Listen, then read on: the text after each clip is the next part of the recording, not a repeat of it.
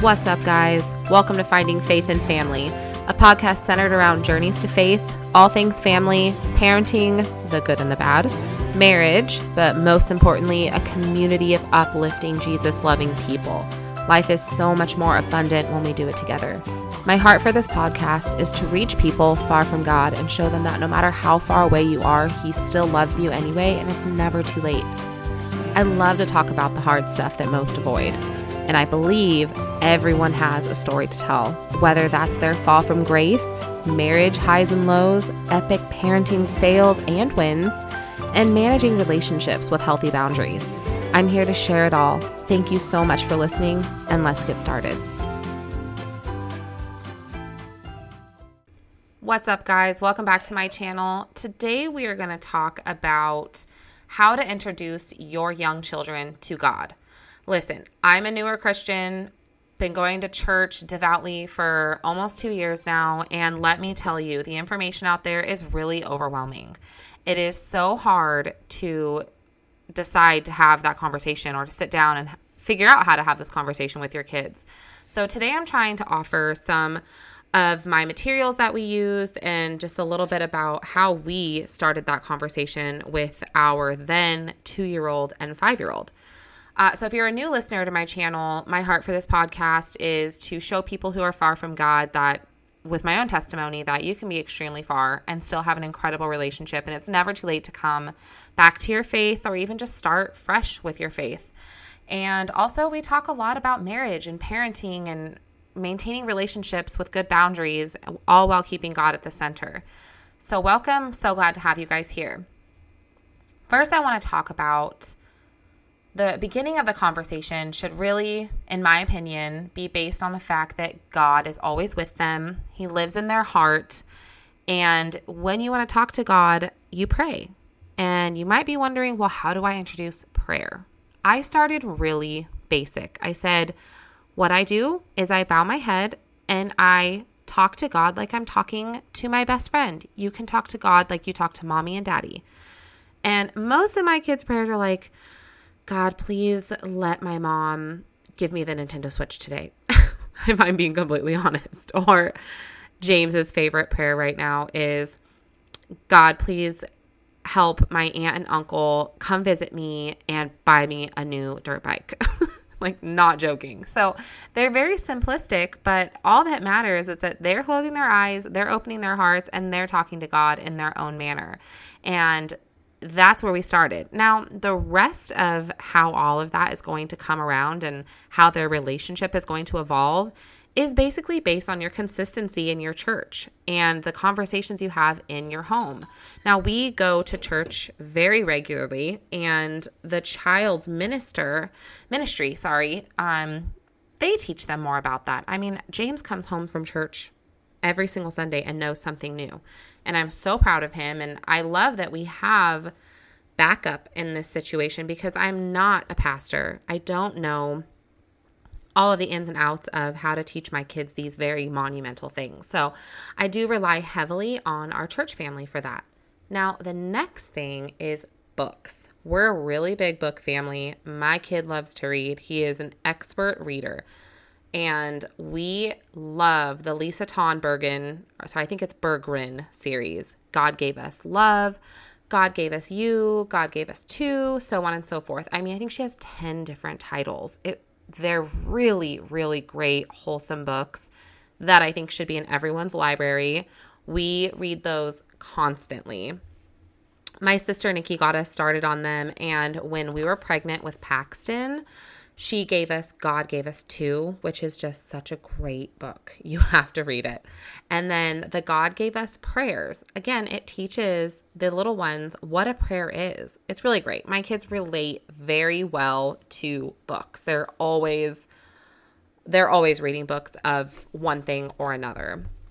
And Next, I really want to brag about the Bible app. This app is incredible. I'm not a huge throw your kid in front of an iPad or a phone parent. However, love this one. Before bedtime, they beg me for it. It goes through all the major books in the Bible in chronological order and it puts it in little characters acting it out. and they get to really get a greater understanding for these things that they're learning because it's putting them in cartoon terms, which helps them understand better because it's, again, in their language, in my opinion. And at the end of each little section, they get to do a cute activity, whether it's little chronological order, they have to try to remember to put every all the little cards in order. There's a memory match, they can paint, lots of different activities. I really recommend it. It's called the Bible app. No, I'm not sponsored at all. I wish I was, but I'm not. I just really believe in this app because it just puts them in their terms. They learn so much from it. My kids have read through this probably three times, earned multiple stars in it, and still beg me for it every single day. Okay, and what kid does not love music? My kids are so musically inclined, it's not even funny. I mean, I think my husband and I are very musical as well, and my entire family is really, but worship. Worship music is where it's at. We, I don't even put on like kids' worship music per se. They listen to like my worship music. And I will recommend in the description of this, I'm going to put a couple little songs that my kids absolutely love. But we listen to music every time we're in the car they know so many songs, and there are specific songs that my kids literally beg me for. And they sing every lyric, they raise their hands to God, they just worship like literally like they're someone in our big auditorium. This is Our God by Phil Wickham is one of their absolute favorite songs, and My Defender by Jeremy Camp. These are just a couple here. Um, Bethel Music, they love Egypt that um, features Cory Asbury, they know that song every single lyric. And I really think that just like at Sunday or on Sunday at church, we're worshiping, it's so powerful for them to get to experience that as well. And obviously, we do it multiple days a week. We're not just worshiping on Sunday. We're worshiping when doing the dishes, during cleanup time. I will literally if my kids are being really resistant and they don't want to clean up, I'm like, all right, I'm going to put on one song and let's see how many toys we can clean up before this song is over. I make everything like a really fun competition. I have never seen my kids get up and move so fast. Those Magna-Tiles are picked up before I can even get the song selected and started. So that's been a really great tool for us. And I'm sorry, but seeing your little one worship is it's like nothing else. Also, Sawyer, my one year old little boy, every time music comes on, even if it's not a worship song, his little hand gets raised to the sky. I have a picture. I'm going to put it on my social media, and it's going to be incredible because everyone needs to see it. But, anyways, worship. That is another way to help nurture and grow that relationship organically that your kids are going to have with Jesus. Now, for all you school aged mamas who are probably having to deal with some sort of, I don't like to say bullying because I feel like that's just a really strong word that's used a little bit too loosely in our culture, but how about kids who feel left out at school or a kid bites them or just they feel a little bit um, like the kids are being mean at school, is what I will say. We've taught our kids that if a child is being mean to them at school, they just remove themselves from the situation. They tell the teacher, they remove themselves from the situation. They can absolutely stick up for themselves. We just don't promote physical. So if James gets bit at school, which has happened before, he's not going to bite a kid back, right? Okay, we just don't teach that in our home. If you do, that's great. That's just not how we roll over here. What we do teach them is that little boy might not have the same home life that he has that what we can do for him is we can pray for him and we can hope that that little boy makes better choices in the future. But that in our family, we don't bite, we don't use those bad words. And that's just the way that we have taught our kids. So my son will come home from school and we'll be driving home and he'll say, Mommy, so and so was really mean today, wouldn't let me play with them on the playground. The older kids were saying cuss words and I'll let him tell me, you know, how does that make you feel, dude? And he's like, you know, it made me feel really sad. I don't know why they don't want to play with me.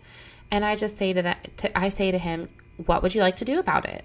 And he goes, let's just pray for him. Or he'll say, oh, maybe he's not feeling good, or maybe he has a bad home life. And in this situation, in my opinion, what we're teaching him is critical thinking. We're teaching him to step outside of the box and say, okay, what could be going on in this little boy's life? And this is applied in any walk of life, not just those that are following faith. To give empathy to little ones who might not have the perfect home life. Not saying James's home life is perfect. We all make our mistakes, but we definitely teach him to step out of the box, not judge a book by its cover, and to have empathy for the situation and try to think of what could be going on to cause this. Now, we always pray for his friends. He has a friend in class that's going through something really insane that I can't even believe that kindergarteners are talking about. But um, he came home from school, just almost brought to tears over it. And he asked us pr- to pray for this little girl. And we absolutely prayed for her and broke his heart. And all I can do in, in these days where these conversations that are happening in school, I'm not kidding you. Me and my friends probably did not have these conversations until I was much older. My kid just graduated kindergarten. And there has been so many times where I feel almost robbed of time. I'm like, why am I having to have these conversations with a six year old? You know, I'm not going to avoid it, but at the same time, I'm like, man, this is a conversation for like a third grader, maybe even a fourth grader. It just feels like time moves a lot faster nowadays. All of that to say, have your kiddos pray. When they are in a situation at school, absolutely teach them to use their voice and stick up for themselves, but also have them pray in those situations. When they get home at night, I see prayer as a way for them to get things off of their chest instead of holding on to it, you know, festering over it, whatever it might be. When we get in bed at night, we pray about the hectic parts of our day. If my boys had a bad day of listening and there was discipline involved, we pray over that and say, Tomorrow we're going to try a new day. And we literally pray it out. That's the thing in our home. We pray it out. We also use Jesus as a way of examples. So when we use choices in our home, kind of like conscious, conscious discipline, we'll say, you can hear my little one in the background. Uh, we'll say things like, okay, James, you've chosen to do this. So now you can either choose to do A and this is your consequence, or B and this is your consequence. Which do you choose? And he'll go, Well, what do you think I should choose? And I say, Well, what do you think Jesus would choose? And I know those are big questions for such a little mind, but in James's mind, Jesus is this a friend. He is someone who lives in his heart. He is someone who makes good choices, who loves everyone equally. And when I ask him that question, he like stops and he's like, "Oh." It really just makes him reflect for a moment. I am raising warriors. I am raising children who are going to go out into the world, like Stephanie said in my literal second episode, send them out as arrows. I'm raising children who can think for themselves, but also make really loving, healthy choices. And I try to like persuade them to make the right choice. I'm not just going to make it for them, but I ask him, you know, like the bracelet, who all wore those, right? WWJD, what would Jesus do? Instead of him asking me, what would I do? I don't know what I would do in that situation because I'm a sinner and I'm not perfect. What would Jesus do? And nine times out of 10, his anger, his frustration, his attitude will immediately pause and he's like, oh, we've brought Jesus into this. I want to make him proud. He's going to make the choice that he knows honors Jesus and honors his mom and dad. And seeing a little six year old make that monumental choice is incredible. And he's always proud of himself. At nighttime, when we do our daily prayer and we pray it out, he'll he'll he usually goes i'm going to pray what you pray mommy. And i'm like james i want to hear your prayer. If you want to pray in your head that's fine but i'd love to hear your prayer if you want to share it with me. And he'll say i am so proud of myself for making a good choice and doing what i think jesus would do. We're not perfect over here. My son's not perfect. But the fact that his little mind can wrap around that monumental theology if you will is just the best part of parenting in my opinion one of my favorite verses is Ephesians 4:32. Be kind and compassionate to one another, forgiving to each other just as Christ God forgave you. Sometimes I think we forget that our children are little humans. They're not just these children that we clothe and bathe and feed. They're they're learning. They watch every little thing that you do. And we make mistakes in this home. And we are very big components of apologizing for our mistakes. I don't care if you're 60, I don't care if you're three. If you make a, a bad choice and you, so for instance, if I say a bad word, which will, uh, you know, happen here and there, I get the bad word police for my children. Bad word, bad word. And I say, You're right. I'm sorry. Mommy shouldn't have said that. I'm human. I make mistakes. And I'm very sorry. I'll do better next time. Also, sometimes we think our kids do something that they really don't do. And James does not like being told or insinuated that he's not telling the truth. Every once in a while, he'll be not so truthful, but for the mar- most part, he is a very honest, truthful kid. And there's been times where I haven't been so sure that he's telling the truth. And then someone will come in and say, No, Jess, he's telling the truth. And I have to go, Okay, James, I'm sorry for questioning your integrity. Mommy's not perfect. Mommy makes mistakes. And I think showing your kids humility and being able to apologize in those situations shows your children exactly the person that they have the potential to be as an adult. Because, in my opinion, there is nothing more incredible than a human, a grown up to them that can admit that they're wrong and show them that. And it just shows him that I'm human and I absolutely can make mistakes too. All right, so discipline.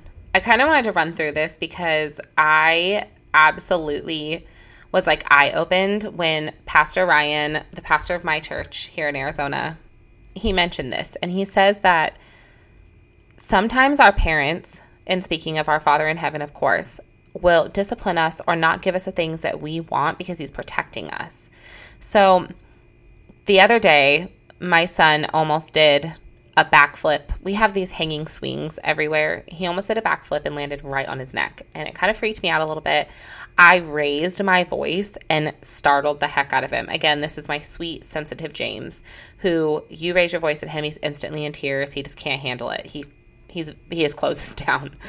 And I had to explain to him that that big reaction and the reason he was disciplined is because A, he didn't listen a minute ago, which I had advised him to stop doing what he was doing. And B, uh, it's my job to protect you. So when my boys get in trouble, I try to use a biblical standpoint that Jesus does for us. That when the answer is no, it's typically because they're protecting us or preparing us for something greater. But also, it is my job to discipline and keep my kids safe from harm. Now, if that is raising my voice when they're about to cross a road, um, we have non negotiables in our house that we discipline for um, hurting others, saying bad words, which really doesn't happen often, or when they're evil to our pets, which we we struggle with that often. But um, we do have some non-negotiables that are we don't give second chances on because that could be a life or death situation for my children. Running out into a busy street without an adult, um, or opening the front door without an adult. We absolutely have some hard no's where we don't give second chances. If you made that decision, you have a consequence for your actions, and um, I actually have a couple people who have asked me about discipline because it's it's Christian culture to be heavy spankers, to spank um, for discipline. And in our home, we don't really need to spank. Um, I'm not condemning those who do spank, and I think we have we have spanked a couple times. I think my oldest has been spanked maybe three times. His middle child, or his middle child, my middle my middle child Paxton. Um, whew, he is He's the reason for all my gray hair. He's been spanked a couple times, but all this to say that your parenting style is your own. But I would say that giving an explanation for your discipline goes a mile with your children. Instead of just disciplining them and sending them to their room, you need to give an explanation to back what happened there and help them think through it. So the next time they're in that situation, they can potentially say, Oh, wow, the last time I was in this situation, this is what happened, and I did not like that. And 80% of the time, that's what happens in this house, and it works beautifully. And again, I always bring it back to Jesus, always bring it back to God, and tell them the exact same thing how Jesus and God protect us. And um, oftentimes, it's not what we want, and it's not what we prayed for, but they're doing it for a reason. And nine times out of 10, it is to protect us. So, all of this to say, thanks for sitting around for my 18 minute talk or 19 minute talk about parenting, something I'm so passionate about. But all of this to say is that everything I've just said is going to start by going to church, by surrounding yourself with a community of God loving people who are going to also nurture that relationship with Jesus organically with your children and you and your husband, whoever. That without a church and without a congregation of people around you, it makes it a lot harder to walk with God. When you get in a situation that you're uncertain about or you're you find yourself in dark thoughts, you're not sure who to turn to. If you have a group of people who have been there and know how to pray over you and can turn you to scripture and who can basically talk you off a ledge, that means the world. And I don't know what I would do without my church family. So, again, all of this to say that I really encourage you, if you're listening and this is resonating with you, to find a church, get in with a, a life group, and sit at on Sundays. Don't just run out after after the service. Sit and have conversations with people and really get to know those around you and start making play dates with their family and just see how how soon and how quickly your life is just going to turn around and how blessed you are going to find yourself because it says it multiple times in scripture. We're supposed to surround ourselves with others. We're not meant to be alone. Humans were never designed to be alone. That was never God's plan. So, Thank you so much for listening today. If you have any questions, please feel free to message me, and I'll see you guys next week.